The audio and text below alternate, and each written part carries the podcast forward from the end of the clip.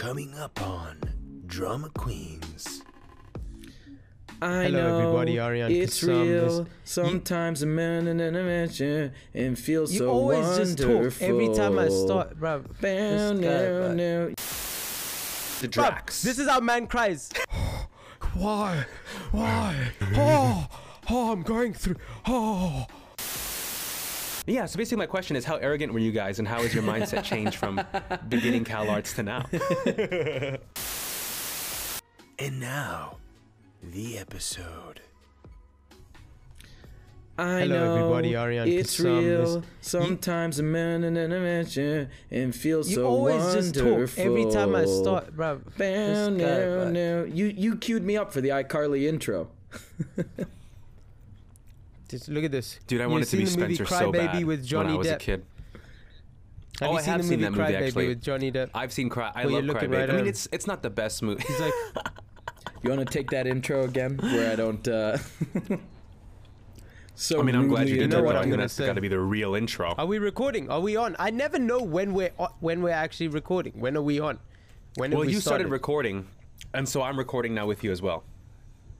We're, So Okay, we're so in. have you recording. started? Re- We're in, okay, baby. so we're in. I have. This is it. They're And Max listening to us right now. It's chaos. It's happening. I mean, that's It's what I'm happening. saying. I don't know. We gotta we gotta all say we'll start the video from here. Okay, we'll start Anyway, the video for those who- from. 20 seconds ago Here. about We'll start it from here. Goom. You seen Cry Baby? Johnny Goom. Depp.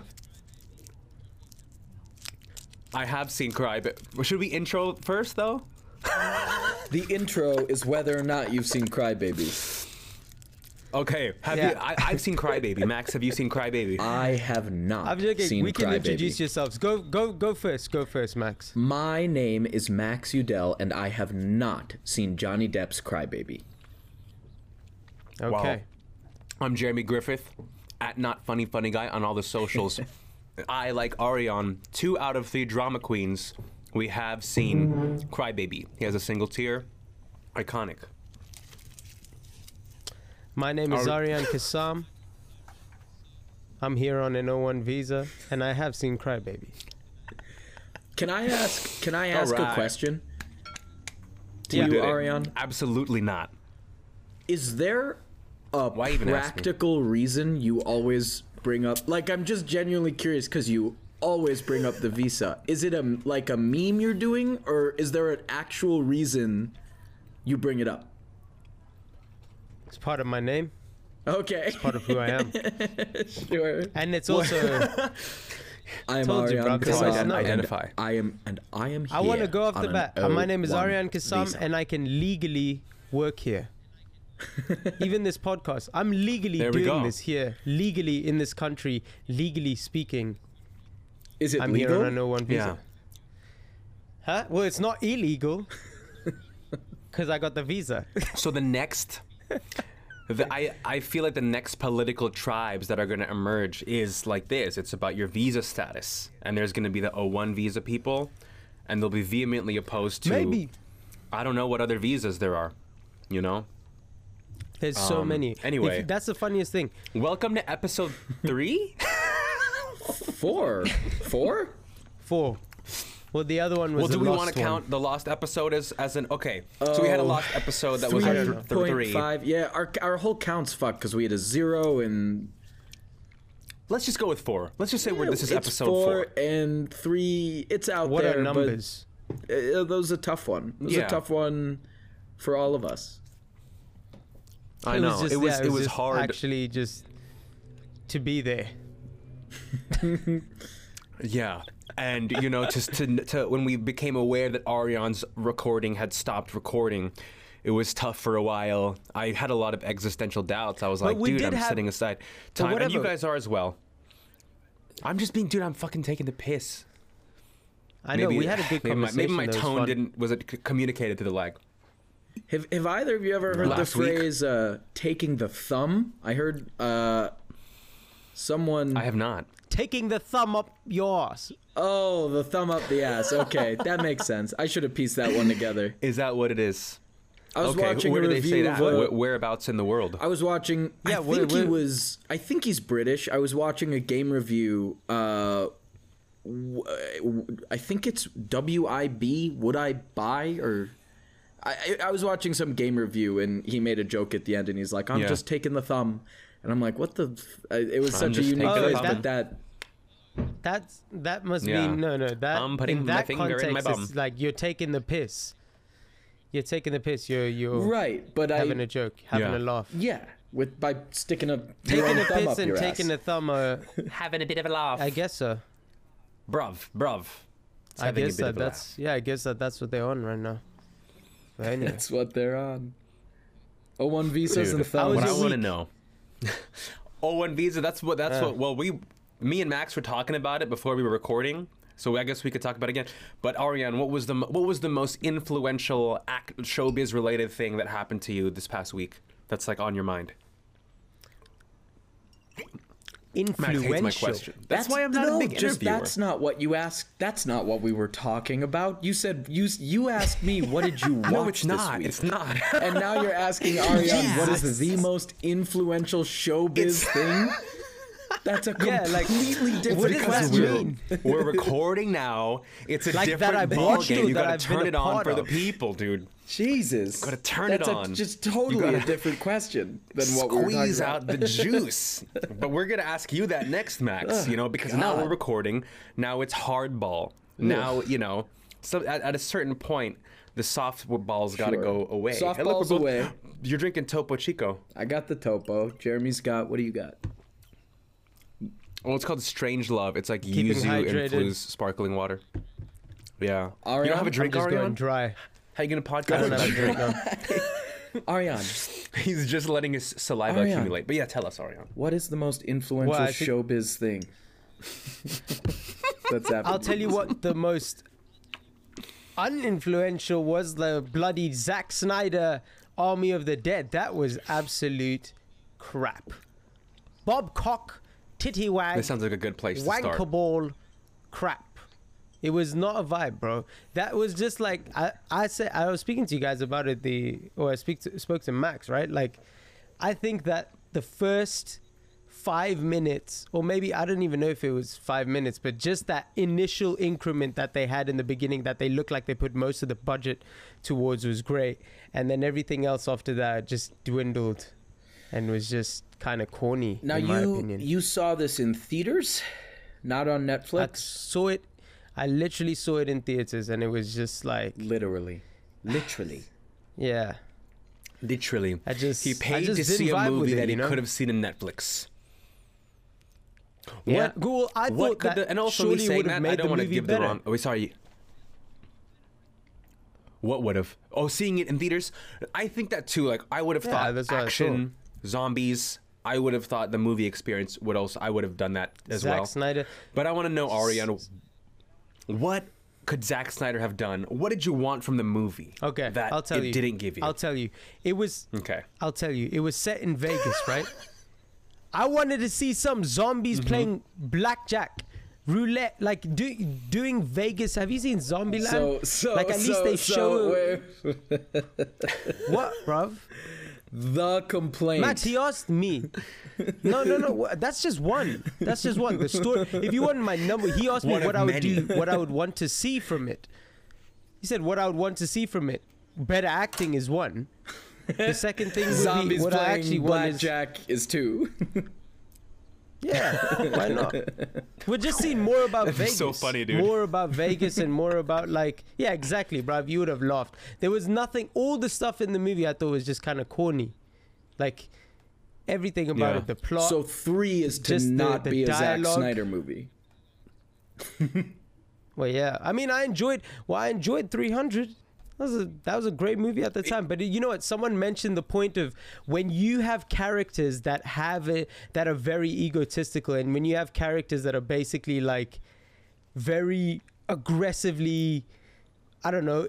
In that world, 300, those slow mo pans and that story and the dialogue doesn't really matter. It was more so the ego and like ego and energy of these characters mixed with that cinematography matched it. But when you have altruistic characters or like characters that are seemingly good in a way, and you're showing all these like kind of shots that are trying to make them egotistical, like they had a slow mo in that movie. I don't know, spoiler. It's not really a spoiler. What the the girl in the movie has a slow mo. You know how Zack Snyder loves his bloody slow mo pans, and he's doing the slow mo thing, and the girl is just doing this. She's just nodding up and down in slow motion and it was just like it just it that's not like it worked for 300 but like Ridiculous. her just Tig Notaro? it was just it, you know Are you referring to Tig Notaro?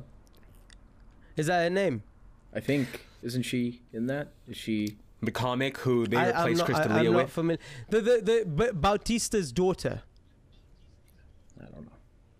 Batista you know the big I ass feel guy like Tig Notaro would not daughter- play Yeah, that- Batista's that- daughter. exactly. right How was okay, Batista's so, so it's the acting? girl that- was was it an improved? Oh my god. Ho- Compared to Bruv, Drax. this is how man cries.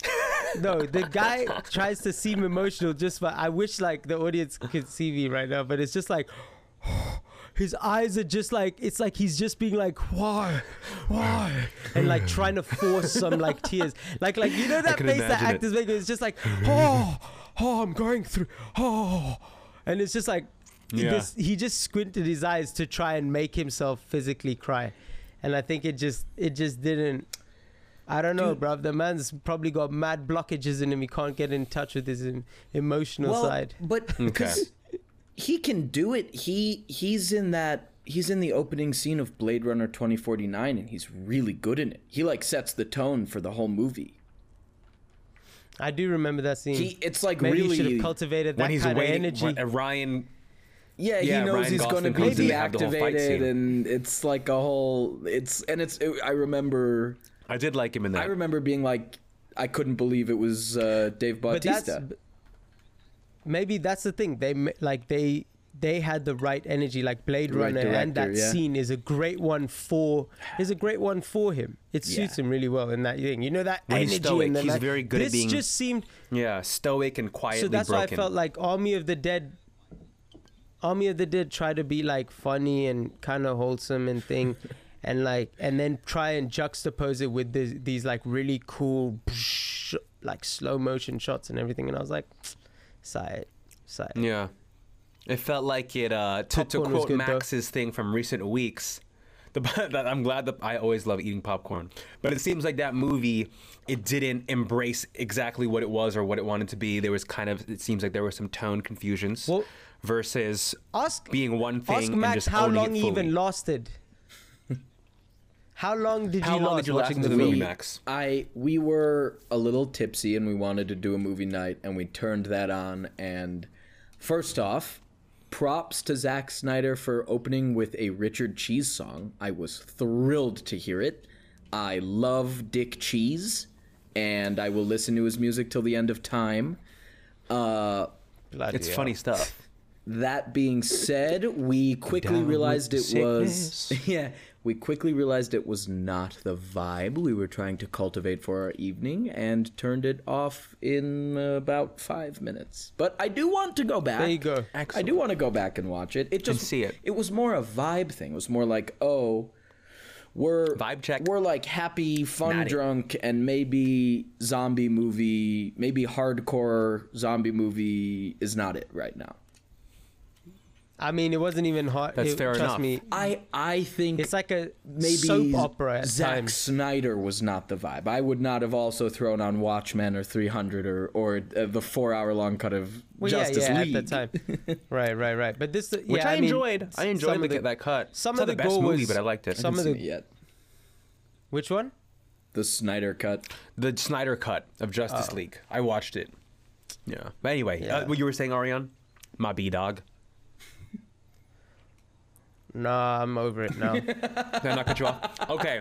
Something I wanted to ask. No, no, no, Ariane. as in like a- dude, so- nah, bro. I- I was I, wondering- mean, I can't go there anymore. Whatever the thought was, it left. I'm not gonna tap So in. you saw a scene. Okay, you I would let it say go. that. Anisha. Ar- Anisha, Army of the Dead. What, you uh, is this a what it's called, stroke right now? Batista's crying scene. Nah, bro, it's the leg. But Batista's crying scene was not good. I want to ask Max. Max, what is the first scene that comes to mind that you think is like the best crying scene that you've seen in a movie?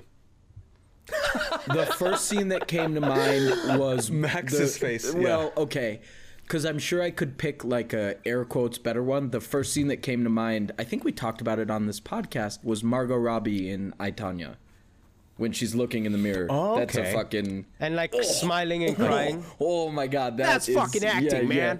Man. She's she's uh, that's a crazy. That's how. A, okay, It's crazy. that's how a crying scene You should just be want to done. hold her and say it's, It's okay. just the first thing It's that okay. came to mind, but it's very yeah, it's a great uh it's really emotional and She's she, amazing She goes it. through so much with just her eyes Yeah. and like so many thoughts. Yeah, she, uh oof, very good. Very very good scene.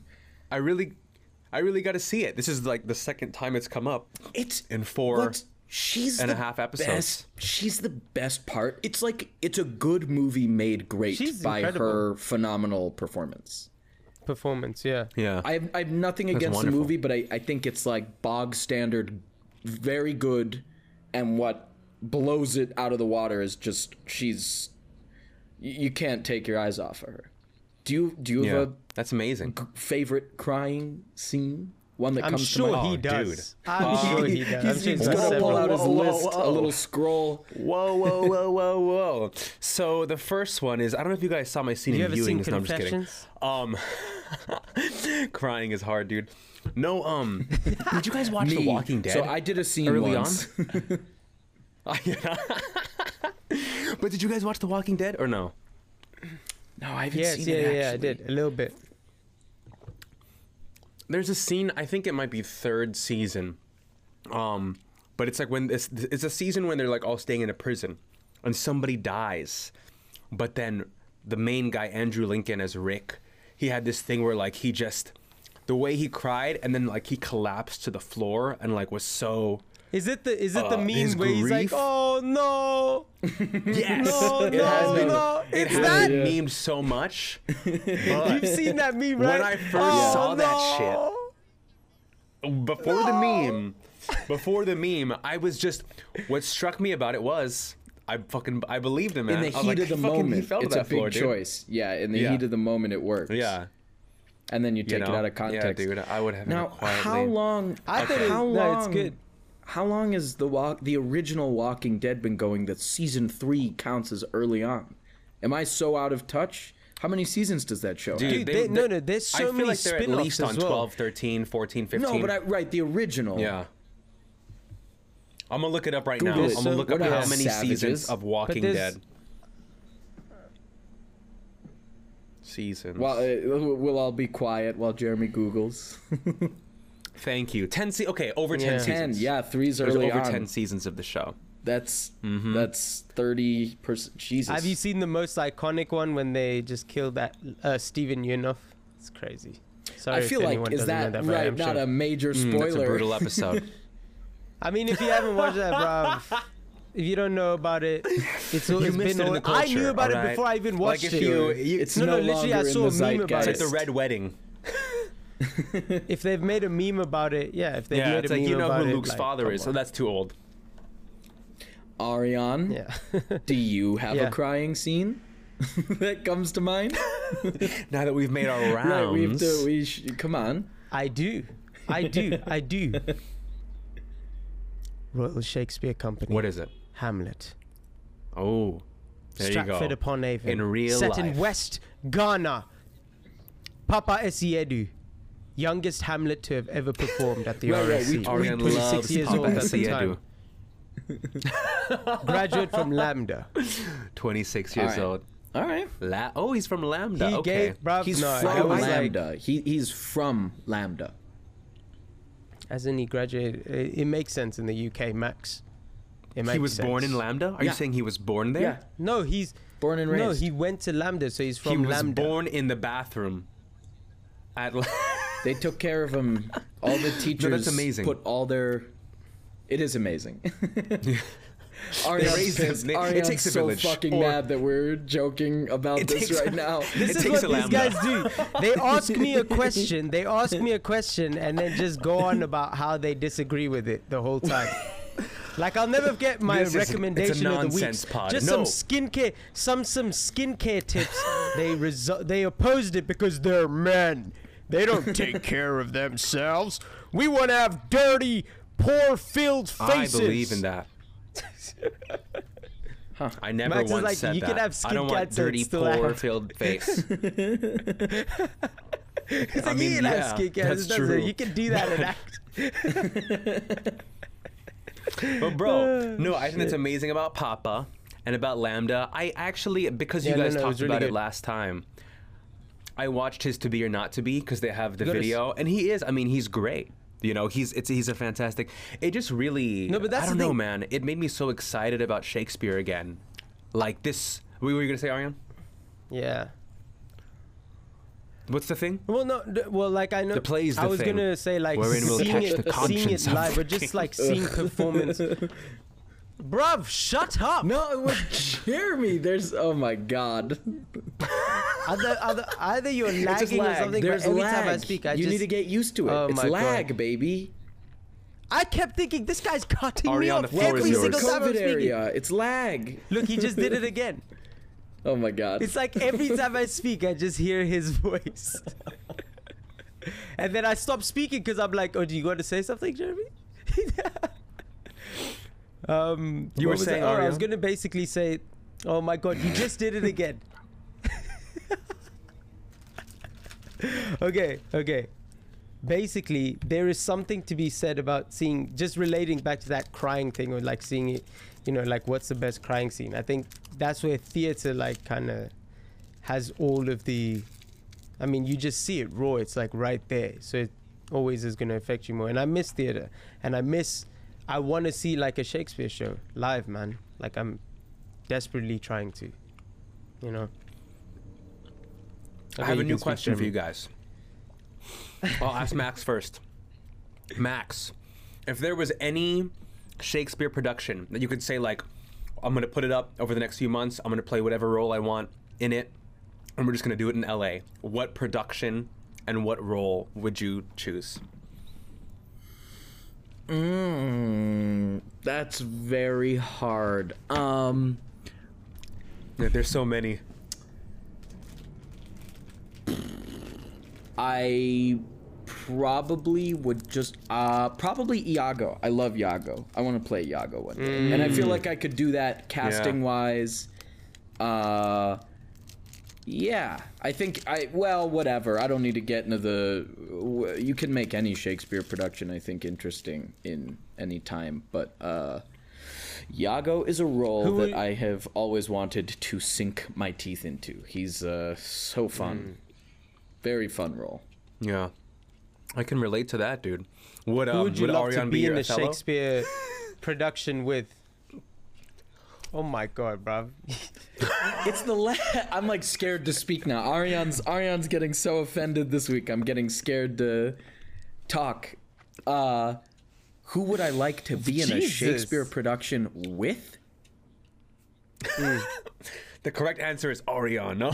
Yeah, you boys, my boys. That I don't know. That's actually a really good question. There's not yeah, uh could be a fun scene partner. That's a very interesting question. I just don't know. I actually don't. I spend so much time just admiring other actors' work that I actually don't think much about like what if I got to work with them. I, I'm. That's a very really? interesting. Yeah, I've, I've never really I- uh, noticed that, but yeah, I, I don't. Damn. I mean, uh, don't get me wrong. There's like I've I've thought on a surface level. Of course, I'd love to be like, but uh, I don't think I could just name like. I mean, there's plenty of actors that I would love to work with, but I don't know if one comes to mind that's just like I want to do Shakespeare, Shakespeare. counterpart to this. Papa Essiedu. Mine's- That's mine. Jeremy, how'd you know? There we go. I, I don't. It's just kind of But I came always, to me. I feel like I, might be always, a witch. dude. I feel like I always, I feel like I always like what, like I resonate with actors, and then I, I see them on screen, and I'm like, shit, I would love to work with them. Like Riz Ahmed, like I want to work with him. I would love to work Yeah. with every brown actor out there, literally. Yeah. like and uh, Yeah. Leah would be nice. You know, Idris, Damson Idris. I want to do something with that guy. He's the, he's the dude from Snowfall. Leo would be nice. You know, The main guy. okay. Yeah, dude. A villain of course, in a Scorsese. Scorsese. flick. That would be nice.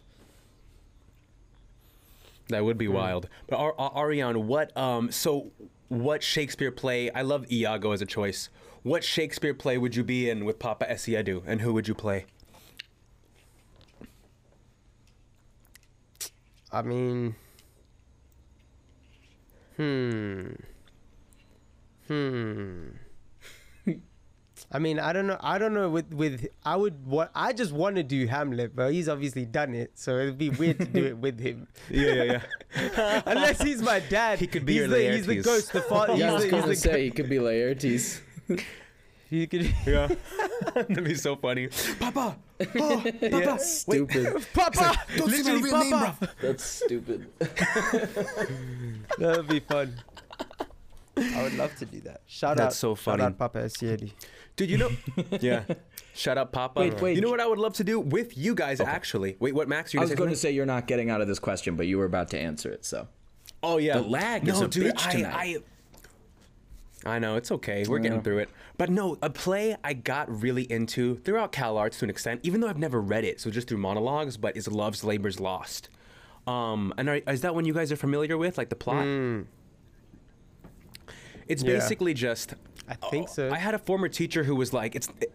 He said it's not really done as much because the text is kind of tough, tougher to get through. Uh, it's very, you know, like the very, very wordy, and the the sentences are a little. Like I guess it really takes a lot of homework, like more so than other Shakespearean texts to kind of break it down. But the plot is, there's a king, and he has three dudes that are with him, and they're gonna make a vow. We're just gonna study we're going to be academics and we're just going to learn about the world and philosophy and everything and we're going to forswear women and all the you know and it's a comedy. And like we're just not going to do anything bad. And then of course the princess is coming to town and she has three girls with her. And so they all just you know they fall in love secretly throughout it.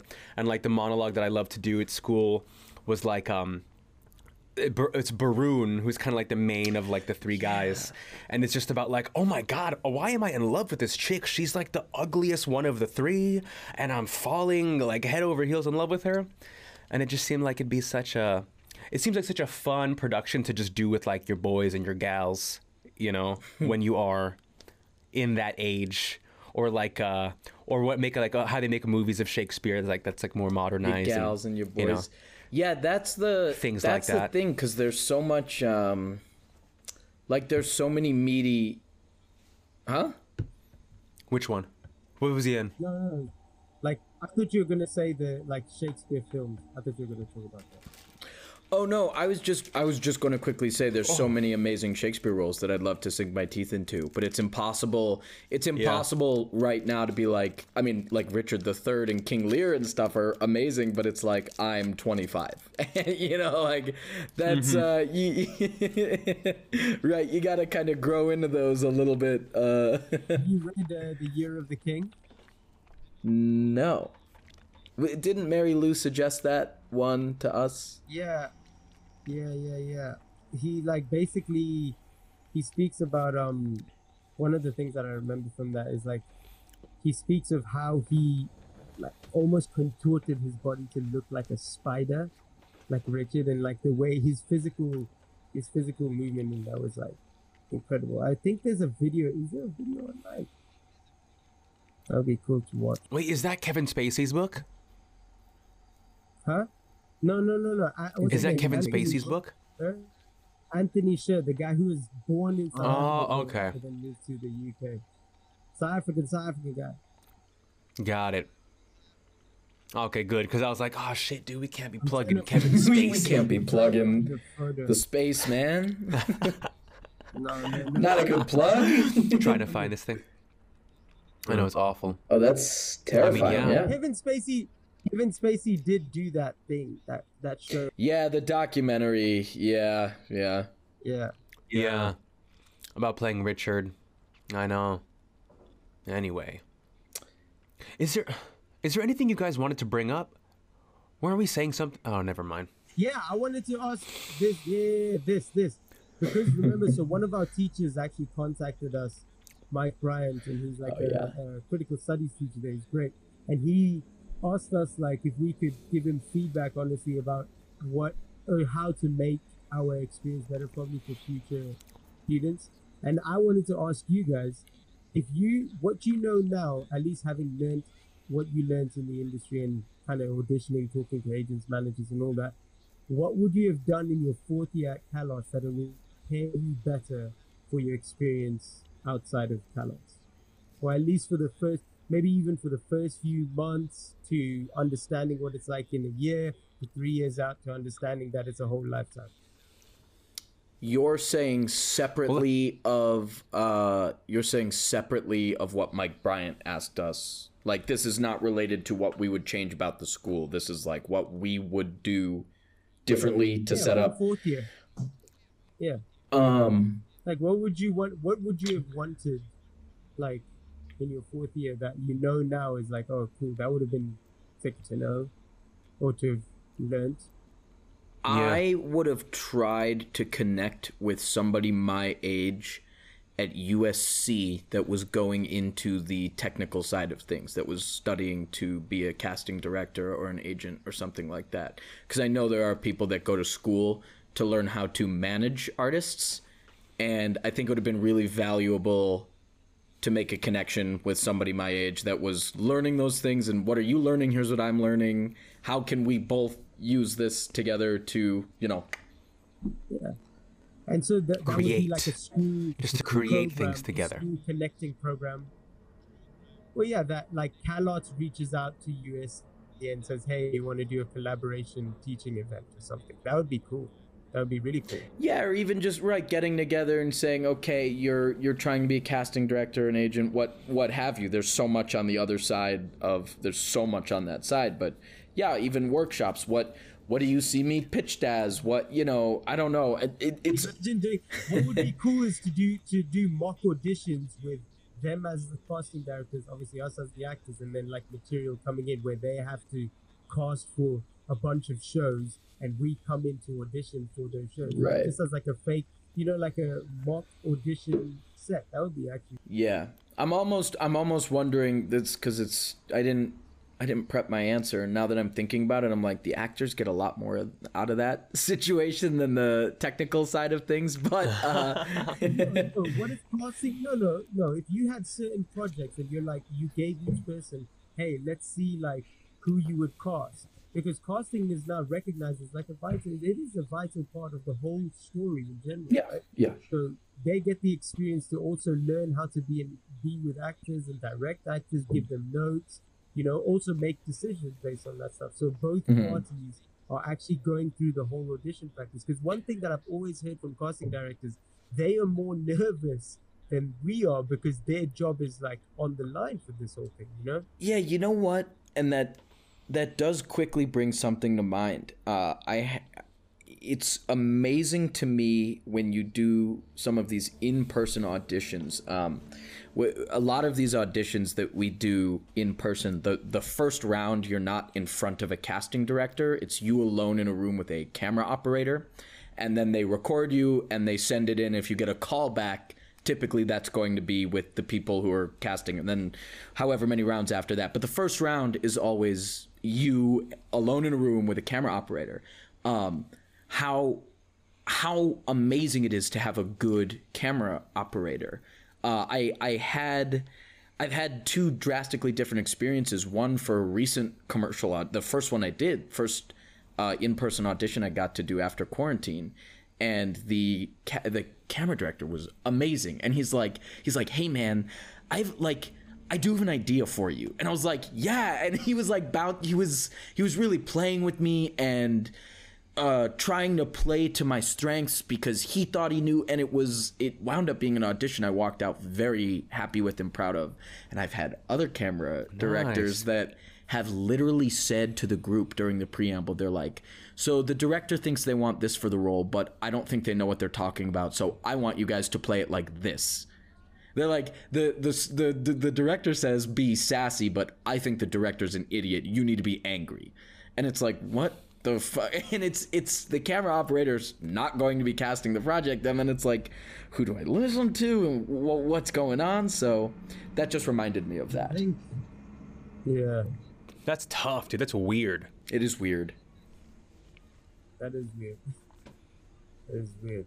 The, power but, plays. um, but w- w- you wouldn't have wanted like a class like on the business side of acting because we talked about that a lot in previous episodes, I right? would. I mean, that's just, I'm sure he would. Damn, Yeah. He just gave one answer. We're gonna have a whole list. so you can. We're gonna have a business side, whole but we're gonna list. Talk about the talk about what you would. What would loved I have loved?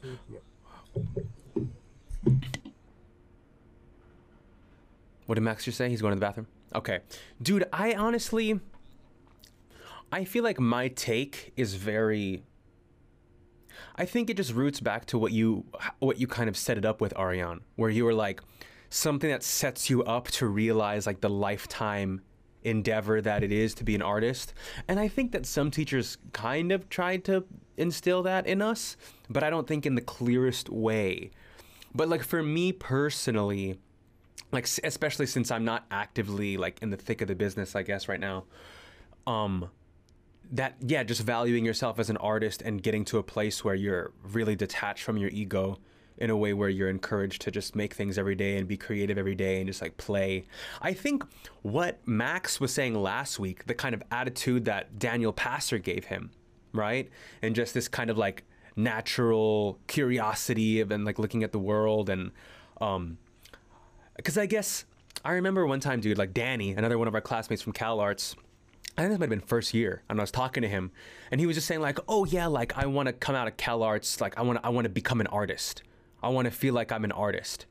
And I think at the time that meant one thing to me. I thought about it in a in a different way, uh, like in a vague way. I was like, "Oh yeah, cool, like an artist. What does that mean? Someone who's like I think I maybe attach it to like pretense or a certain maybe like you're specifically not trying to be commercially successful and you're trying to do things that are a little more off the beaten path, kooky, whatever. But now I very much have the mindset of just an artist is just somebody who is creative every day and excited every day to see like what they possibly might be able to like create, whether it's acting or filmmaking or whatever. yeah, you know. And like just for me personally, I guess that's um like mindset stuff that I would have appreciated in fourth year. So yeah, no, no, I love that. It's like basically preparing you mentally for understanding that it isn't there's instant gratification isn't going to create longevity in your career, and like developing the mental Yeah. Therapy. Yeah, dude. No, I love that. So, dude, you know what else that reminded me of? Stephen Fry, Yeah. and I've been thinking about this a lot. Stephen Fry's quote on like being an actor, how you said you're not you're not just like you want to be someone who does something every day. It's like we should stop seeing ourselves as nouns and rather see ourselves as verbs, right? So instead of being like I'm an actor, no, you're an individual Yeah. who acts, who may write, who may sing, who may dance. I'm. Acting. This is the quote. I just want to read it. He said, Oscar Wilde said that if you know what you want to be, then you inevitably inevitably become it. That is your punishment. But if you never know, then you can never be anything. There is truth to that. We are not nouns, we are verbs. I am not a thing, an actor, a writer. I am a person who does things. I write, I act. And I never know what I'm going to do next. I think you can be imprisoned if you think of yourself as a noun. And I really resonate with that, dude, because it it, Yeah. it allows It's beautiful. limit your like confinement of your mental side and be like really open yourself up to creative creativity and be like if i want to write go write if you want to do something creative every day because i think it's inherent in humans to just naturally express and be creative so why limit it Mhm. one form of expression when we are naturally inherently meant to express in so many ways than one Yeah. that's my ted talk Yeah. well, yeah. Um, no, Yeah. that's that's a it's a fucking gorgeous sentiment. That's a beautiful quote. I, I agree. It it it's something because one of my one of my biggest uh, personal hills or whatever you want to call it is I have a really hard time with allowing myself to uh, make bad art. Like I'm I'm not afraid of looking like an idiot or anything like that, but there's always a little voice in my head that's like, why write this movie? What if it's not going to be good? And it's like, well, you can't complain about a screenplay Yeah. being bad if you don't even have the screenplay. And it's kind of an excuse to, Yeah. uh, I mean, okay, big shout out to The War of Art, a great book that talks about exactly all of this. Um, Steven Pressfield. yeah, it's uh that's like essential reading for any artist in my opinion because it's about writing. It's it doesn't Yeah. even it's not a, but it's just about art. Uh, yeah, The practice. yeah, the practice. Yeah. Did you know when I was in Ernest Morero's screenplay class, he g- gave us this anecdote one day, and he brought in like New Yorker covers, and there were these really cool illustrations. And he was like, okay, so this is the same guy who made like, I think he's had nine now, right? He's had nine um, covers for the New Yorker picked up. So in that world, he's seen as very successful. And he was like, I none of these covers were like, oh, I have the idea of what the cover is going to be, and then I go and paint it. Just literally, he has a pack practice every day. He'll go out to his shed in the backyard. He'll have the easel and the ca- you know, everything, and he'll just start painting. And like, and like sometimes he has no ideas of what to paint.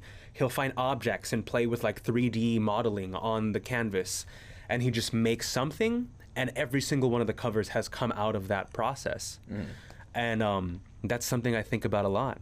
And do you know something? Something I wanted to get your guys' thoughts on too, in terms of like mindset in acting, is because like I feel like I had a really toxic mindset going into Cal Arts that I don't even know if I've been like fully transparent about it. But like I, I remember before I went to school, I read this thing that said like only three percent of actors will ever be like regulars on sitcoms, and then beyond that, it's even more rare, right? And so I was like, oh shit, I have to be better than 97% of the other actors out there if I even want to have a chance of making money, you know, in Hollywood and doing it. And so like I feel like I kind of allowed myself to like feed the delusion pretty much my whole time at Cal Arts that hopefully something would click and I would be seen as so exceptional and I would be given these opportunities and like and I would just be able to make money and pay off my debt and all this stuff right after Cal Arts. And I'm just wondering how much, uh, if any, of those kinds of feelings did you guys feel?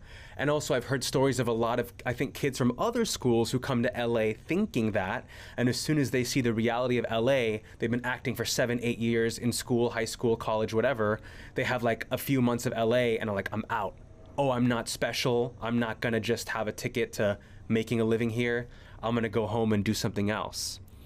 And um, yeah, so basically my question is how arrogant were you guys and how has your mindset changed from beginning Cal Arts to now?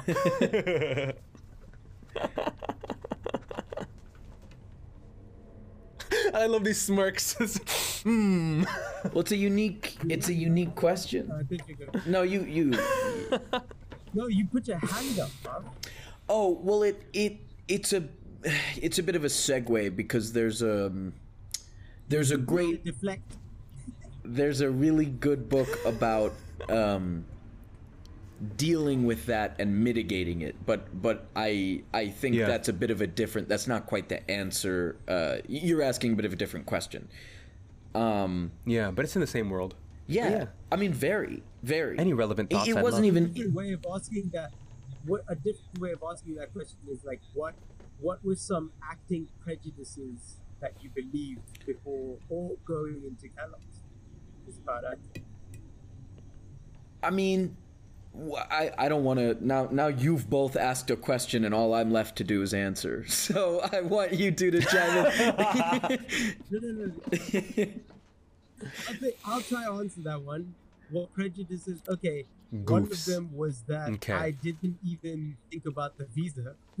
At least from my Right. perspective, I came here and I was just like, visa. I want visa. What the hell is, bro? What the? I'm here to act, fam. Like you know, I just came here and I was just thinking like, someone will sort it out. It'll work. It out. It'll work itself out by, you know, just randomly. I think I also thought that I mean when I when I really like first got to Cal Arts, I think my whole throughout the whole time there, I think my whole relationship at least or idea of what acting is changed. Mhm. Like completely. Or you understand, you know, like what what act 'Cause- 'cause is, first year- first year viewings is such a big deal because I think for a lot of us, not all, I, I don't want to speak for anyone but myself, but I think a common thing is just like the applause, like uh, associating associating acting with a perceived goal of success. Um, this is one of the lessons that like Nataki taught us first year that I still really carry with me, where she'd always talk about a phantom menace and it's it's really the same thing that you just brought up with that beautiful quote Ariane but like if you think a character is something it's going to be unattainable uh, if you seek applause if you seek applause it's just never going to be enough applause if you're rating yourself banked on how loud they clapped then you're going to start getting in your head and well I saw this one person and then you'll be you know you just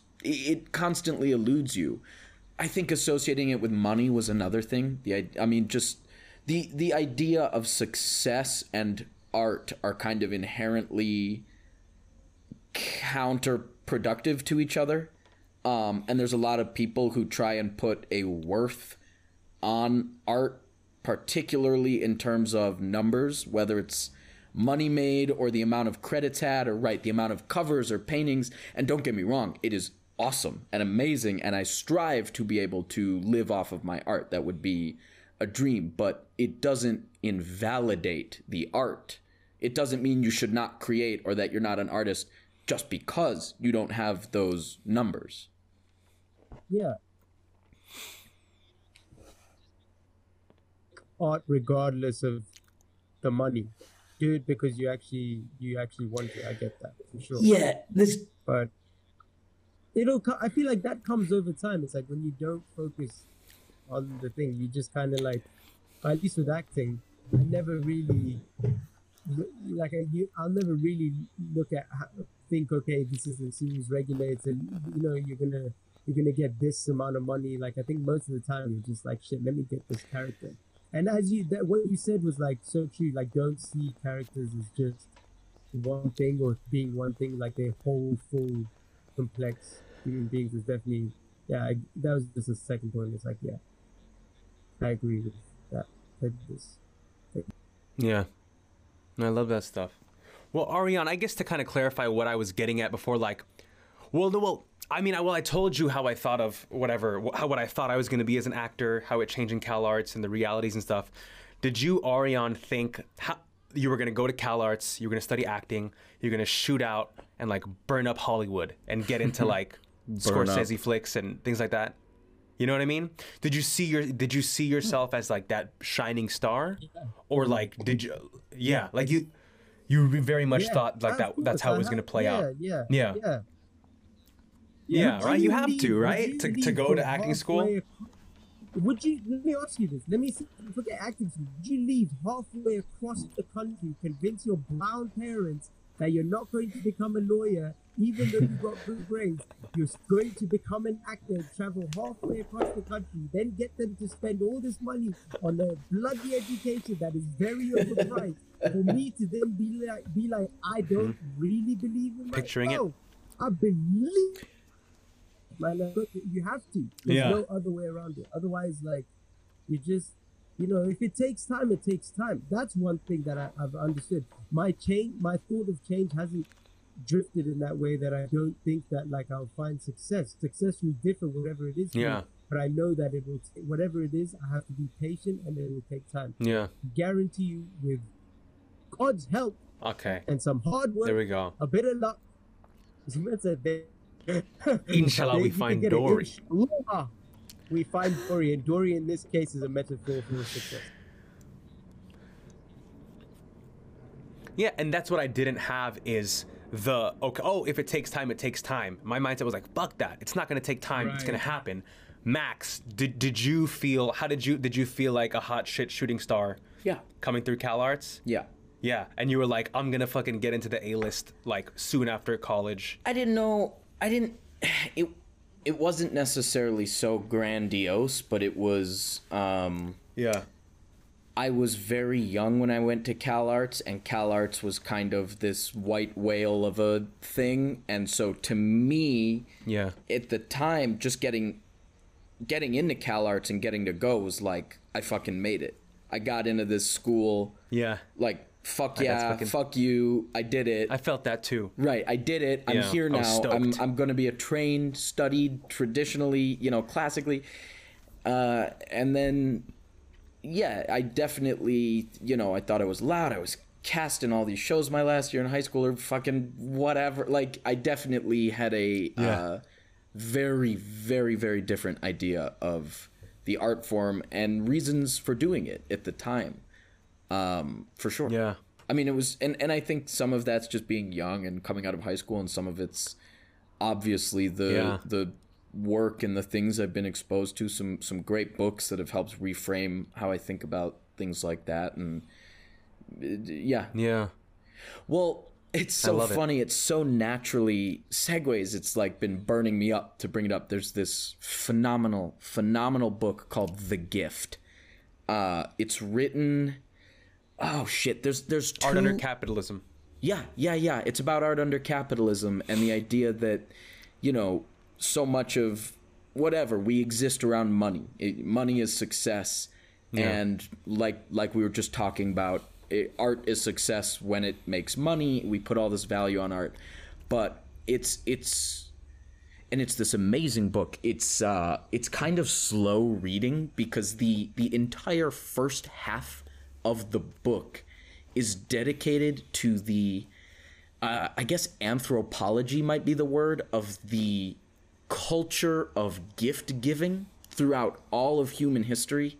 It it examines how people have given gifts, how different cultures, all these places give gifts, and then it spends the second half basically posing the idea that art is not a product, it's a gift, and when you give a gift, you you never expect something in return. If if you give a gift and expect something it's not really a gift right? If you expect applause or if you expect money if you're if you're giving it to receive you're not really giving something you're transacting you're trading. It's capitalism. Yeah, I love this. it's oh, it's a brilliant book. So it's the idea of you're you're when you Yeah. when you act for applause or whatever all these things we're talking about, you're you're doing it in the name of capitalism, not in the name of or instant gratification. At least Yeah. And so it's about reframing Yeah. the idea of, mm-hmm. yeah, it's reframing this whole idea. Your art, it doesn't have to make money. It doesn't have to be good. If it's if it's a part of you and you make it for the sake of sharing art, that is a gift for you to give the world and whatever comes of it it it the argument comes back to itself where basically it poses the idea that when you give a real gift that you uh, do not expect anything in return exactly. And and it talks about all these cultures and a lot of other cultures gifts uh, weren't even meant to be kept when you receive a gift, you are also receiving the idea of paying something for it, and I- I'm I'm getting in it, but it's um Yeah. it it really it really all help each other. reframed yeah it really reframed how I Yeah. um examined just the idea of you know fucking all of it That reminds me of like when you when you when you said that like you got to give a gift without expecting. It's also like um this is funny. I'm gonna get a bit religious, but I'm a Muslim anyway. There's a, there's a verse in the Quran that basically says when you give, Whoa. when you give with your right hand. Why'd you say whoa, bruv? anyway, when you give with your right hand, I was playing with your joke. your oh my god. it's the lag wait wait we gotta reset you're thinking I'm gonna stop. Jeremy, don't speak. When you there's give with your left But hand. what I'm saying. Oh my god. All right. When you give with your right hand, your left hand should not know what your right hand is doing. So don't do don't do it and show. Like don't be like, oh, it's to those people who donate a million dollars and are like, I donated a million dollars to this fund and like oh yeah yeah prejudice. It's like that type of thing, you know. In that same way, is it? It's like don't give with an egotistical mind at all, or a boastful mind, sure because you have an abundance of it. Don't give like Yeah. don't expect. those Yeah. youtube videos Yeah, you expect. we give $50000 away to yeah No, no, no. You seen those TikToks where they're like, I saw a homeless guy, and someone decided to help him, and then they like film it and they give food. Yeah, Yeah, it's nasty. It's Jeremy, can I it's gr- predict what yeah, it made it you feels think gross. of? Can I predict What what, did- what it did you- made you what do you think predict? of? Are you going to say Drake's what it made me video for think of. God's plan? No, but that's hilarious. I really thought you were going to bring that? that, up. yeah. No, when he's just giving stuff up. No, it's the idea you were talking about with the with the gift and the the verse from the Quran Ariane's talking about. It made me think of uh, passages from Marcus Aurelius's Meditations, like the one where it's it's talking about like a, a metaphor with like fruit, like branches bear fruits and leaves, right? That's how natural it is for mankind to do good. And I think you can make the parallel to make art, where it's like you do good and that's it. You don't think about it you know, I feel like th- this this similar idea is echoed through a lot of like wise texts and something about art and capitalism that I thought that I always think of, and I wanted to know what you guys think about it. It's crazy to me that in a sense, it seems like it's always been the case that art is tied so much to money in the sense of I think of people like Leonardo da Vinci, right, Michelangelo. I don't know if Botticelli is one of them, but like the, the Italian Renaissance guys, and where it really was just like rich, you know, bl- uh, bloodshed filled families like the Medici's, other families who would just kind of pay like for their existence so they could just make art. And it also makes me think of I don't know if A24 is like this, but I'm sure I think Annapurna is. But there are movie production houses where the parents are like rich oil tycoons or rich, you know, energy barons. And so it's mo- like the money is arguably made in kind of dirty, morally questionable ways, and it's like it goes into charity to support artists that I don't know, found the right pinky to kiss. and what do you guys think of that?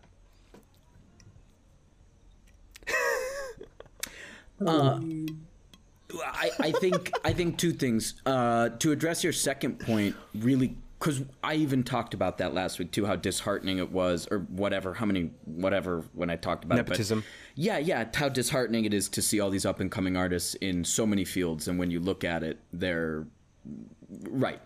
Um, in in regards to your first point, I think from a historical standpoint, it it's not it's uh, first off that's still like relatively limited like the artists you brought up are still pretty I- don't want to say modern but like there's so much art history Yeah. from way way fucking long ago Yeah. that has lasted through that w- didn't really exist in capitalistic societies and i yeah shit like shakespeare but i think Cave because a lot of paintings, yeah. those a lot of those artists a lot of those artists you know uh, rose to prominence specifically because they were brought up by these families um, but look at fucking Yeah. um, uh, van gogh right like broke his shit run out of town Mm-hmm. I always think of him too.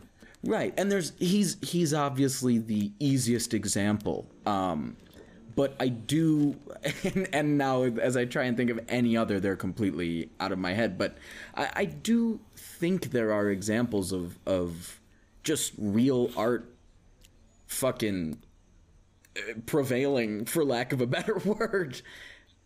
I have Yeah. a question for both of you. Do you Yeah. think it will become more expensive to consume art in the future? Like unattainably expensive. It already is. Not un well, yeah. Um, TikTok is free, so I think that kind of shoots that in the foot right there. That uh, next question. There's some art. There's some art on TikTok. Maybe, maybe you know people might ban it. America Yeah. banned it. At one point. Yeah, because the Chinese intelligence thing. Can I say before we move on though, how fucked is it? Because like valid points being brought up. How fucked is it to think of though that someone like Michelangelo got to live a lavish life off of his art while he was living because he knew how to kind of play the social game right, versus someone like Van Gogh, miserable, awful, mental illness, like troubled life, and then now people are making millions off of his art after the fact, you know. And all I'm saying is, I'd rather be a Michelangelo, baby. But anyway, Yeah.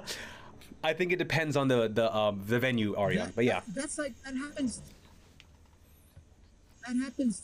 That happens to rappers, man. Pop Smoke passed away, and he Pop Smoke. he's oh he's not He's a Van Gogh. like he he was actually you know, but that's the thing. It's like Yeah. money or like like art is commodified, and it's so sad. Art is commodified a lot more, to make a lot more money after the artist has passed. Yeah. And it's like this whole reflect. They wouldn't even thought twice about Pop's. Well, but He passed away, and then it was in the news, and people were like, "Oh, he's good," and I was like, "Oh, being good." then look at and then I'm then I, I guess I don't even really know where I'm going with this, but like look at Basquiat's last few years where he was thrust into the higher echelon by Andy fucking Warhol. And and Yeah. and now, you know, he he made so much off of it then, but I know he talked about the lifestyle was crazy for him and he died so young and now his pieces are like a lot of money. You know what I'd very widely Yeah, yeah, yeah. recognized. I think he's uh things that are, are finite now, like that you that only have a limited amount now, because he's passed away. They can't he can't make any more things. So humans just love that, right? yeah, didn't Roger didn't Roger have a fucking Basquiat like doodle or something That's Yeah, crazy. I mean, that he was gifted? That's sick. He knew him. Yeah. He def- That's he knew him. wild. That's wild to think Yeah. about. Dude, you know what's so crazy? Did you guys see the news about the Charlie Bit Me video? No. Bro, that Charlie Bit Me that. I was YouTube video, Bro, what it's sold as an NFT for like over seven hundred Oh, thousand that's dollars. infuriating. And, I'm assuming and the it's gonna original be artist deleted. gets none, right? Yeah. Well, I don't know. I don't know who's. I I I I assume that it was the original video because Yeah, the original video is set to be YouTube. deleted from YouTube. Yeah, and it was because it was sold as an NFT. Get. It's Sorry, the crazy. lag was it's crazy crazy, thinking about. NFTs. Well, No worries. Yeah. no. Uh, I'll count counterpoint We're at an that. hour, by the I'll way. counterpoint that. So we'll. Fifteen don't minutes. get babies. into NFTs. Uh, that's like when you buy. That's like when you buy a movie on. When you buy a digital video game, when you buy a digital video game or, or um, when you buy a movie on Amazon Digital, you don't own it. You own the rights to it. And if Amazon wants to take away those rights, they can. So so it is interesting how in the digital age, uh, you do wind up buying a lot of these pieces of art in the specific context that you still wind up not owning. Really? Uh, so Yeah, it is that- crazy to think you're about. saying that if you buy an NFT, you're not you you you just I am not talking about NFTs. oh that, that's not really what we're. We're just talking about digital property in general. no, I brought up. Oh, just digital Yeah. property. yeah, yeah, yeah. Which I see how it's related. Yeah, through Amazon. Yeah, it's an NFT the NFT is like owning a baseball card. If if they only give you the rights to two of them, then but they can make more whenever they want. So so it still doesn't hold value to the owner. Uh, right, and it's all based on artificial inflation and whatever. I mean, this is the this is like the polar opposite of what we were talking about between art as a gift, and now it's like I know. owning the rights to NFTs. consume. A, yeah, Yeah. Should we make drama queens NFTs, guys? No. we should. We should. You know what I think about should. NFTs, bro? If you if if someone buys an, your NFT and you're rich now, good for you. Mm-hmm. To me, the idea of buying it, I would never in a million years spend my own money on an NFT because I just see it as so ephemeral and just so. It's like we couldn't make like a real thing, and like you're saying, it could be. It's like that Austin Kleon quote in "Show Your Work." It's like the internet is a copy machine, right? Like as soon as something hits digital, you can copy galore you know so i don't know i think it's i think it's kind of crazy i think it's another way for like the ultra rich to get more detached from the rest of society like i think that's what it could end up being yeah, I mean, I agree with you where it's really tough to criticize and, you know, do you, beauty's in the eye of the beholder, and I don't want to criticize anybody for doing anything that doesn't hurt people at the end of the day. Um, that being Yeah. said, it, Yeah, that's true. it- it's hard not to look at NFTs as a really cynical art form.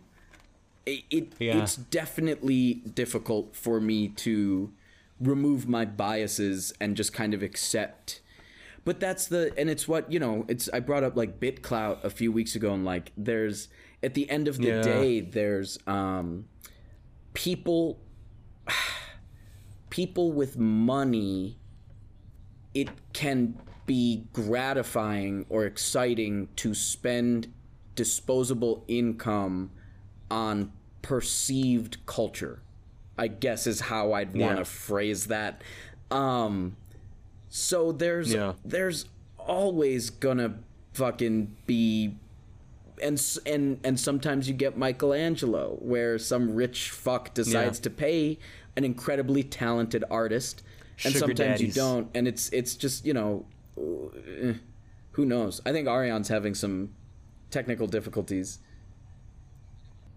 Should we just recommend while he's not? now? we need his input to be I know like. I feel so "Bruh, bruh, weird doing this water." without um but that's such an interesting conversation. I like almost I'm like let's call each other up once this is over so people don't have to listen to you and I rant and let's Yeah, just yeah. talk about it for another few hours. rant about NFTs. But I know, NFTs dude. and we, will- we- we will, Michelangelo. NFTs and Michelangelo, dude. I know. I always used Oh, to. man. We can't hear you, Ariane. I see you Um, moving your lips though. I used to watch that shit and be like, "Dang, man, that'd be so amazing." They just pay for everything, and you just sit there and you just paint all day. Watch what Hey, I shit? painted the you cut roof of out this right at the beginning. Oh. You know, like the way those guys lived under patronage. Oh, it's crazy. where it's like they're probably just fucking Oh, eating crazy. prosciutto and Yeah. just fucking eh, paint the Right. roof of the church. Like- okay. okay, thank you, puppy. oh my god. Because Michelangelo was, they think, was definitely gay, right? So, Oh damn, Ariane oh. left. Dude, hear you know can what's- hear you. okay, Okay, you can we hear can us. hear you. Okay, let's get into recommendations. Something real quick I was gonna say though. Did you guys? I freaking was looking at the Joe Rogan podcast the other day. You know that guy does like five, three to three and a half hour long podcasts a week. That's Yes, insane to me, yeah, dude. He has interesting ass people just fucking goes on for hours. I know. And to think about the prep work his team must have to do to like read their books or watch their movies and then like assemble questions for their lives. Anyway, Ariane, you're, you're recording. You're okay. No, I'm trying. So I lost the audio, by the way. Fucking hell, man. For tonight? So Oh no. 25 minutes, and it's not even actually. No, it's not even letting. It says error opening sound device. We got to get Best Buy over at your house before the next podcast. I mean, bro, the Geek Squad. shit, dude. Is my laptop just that shit? Like, Ariane, what's your recommendation? I don't know what I'm gonna recommend this week, dude. um, you guys go first. oh god. Hey, figure it out after Rex. You don't need to figure it out right now. I'm not. I'm just. I'm just. I love this. this. I hate this fucking laptop. I know. It's alright, dude. It, dude. Yeah, we'll get there. We'll get there. Okay, what should I recommend? you know what I'll recommend, bro? I'm gonna recommend the first 40 minutes of Dead Poet Society because last night I just started. Wa- I've never seen it before, like, but I started What? watching it last night for the first time. I know, but I was watching it on Disney Plus. Bro, there's plenty of movies I've never seen, and there's plenty of movies that I have seen. That's a you know what I'm saying? Very Jeremy movie though, I would say. Oh, I I was thoroughly enjoying it. That's why I'm recommending it because the part where Robin Williams is like, "We didn't read poetry; the words dripped honey from our tongues," and I was like, "Fuck yeah, they did, Robin Williams." But um, yeah, I, the first 40 minutes they just spoiler alert, movie from the late 80s. They just got into like the cave to con- like reconvene the society for the first time. They're figuring it out. I'm excited to watch tonight and uh, see what happens in the rest of the movie. But I just I feel like an appreciation of language and the beauty uh, that that poetry can have is definitely going away in our society. You know, it's all about the melody these days. It's not about the words anymore, and I'm as guilty of that as anyone. But that's my recommendation.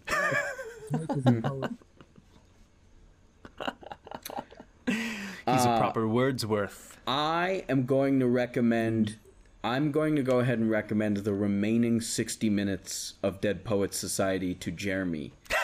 Uh, I really think you should finish that movie. You didn't finish. Cool, cool, cool, cool. No. bro, I, I, it was my bedtime. Um, it was my bedtime, dude. I'm I'll not gonna do, stay up watch. I gotta go to um, What sleep. time is your bedtime? I always sleep by midnight, dude. I'm always Oh, I'm always in bed by midnight. Uh, Thank you. I will. I will legitimately recommend. Good lad. I will legitimately recommend. I started rereading uh, House of Leaves by Mark Z. Danielewski. I think that's the middle That's initial. quite a name. Um, it's a really long book. It's one of the scariest pieces of art I've ever consumed. It's really, really just scary shit. It's really scary terrifying. shit. and it's a Um, book, and you're terrified. Yeah, yeah. It's, That's challenging. That's hard to do. I agree. I agree. What makes how do Yeah. you make a book scary? It um, it's written really uniquely. Uh, it's got several layers of kind of meta text to it. So the author, the editors got some notes in the book. Like there's the it's all fiction. So there's the editor, then there's the author, then there's the main character and then the main character finds his dead neighbor's diary and the neighbor's diary talks about a documentary that doesn't exist. And in that documentary it's about a guy that moves to his house with his family that's falling apart and when he's uh, measuring out the house doing like home renovations he measures the inside and then he measures the outside and there's one extra inch on the inside of the house that isn't on the outside.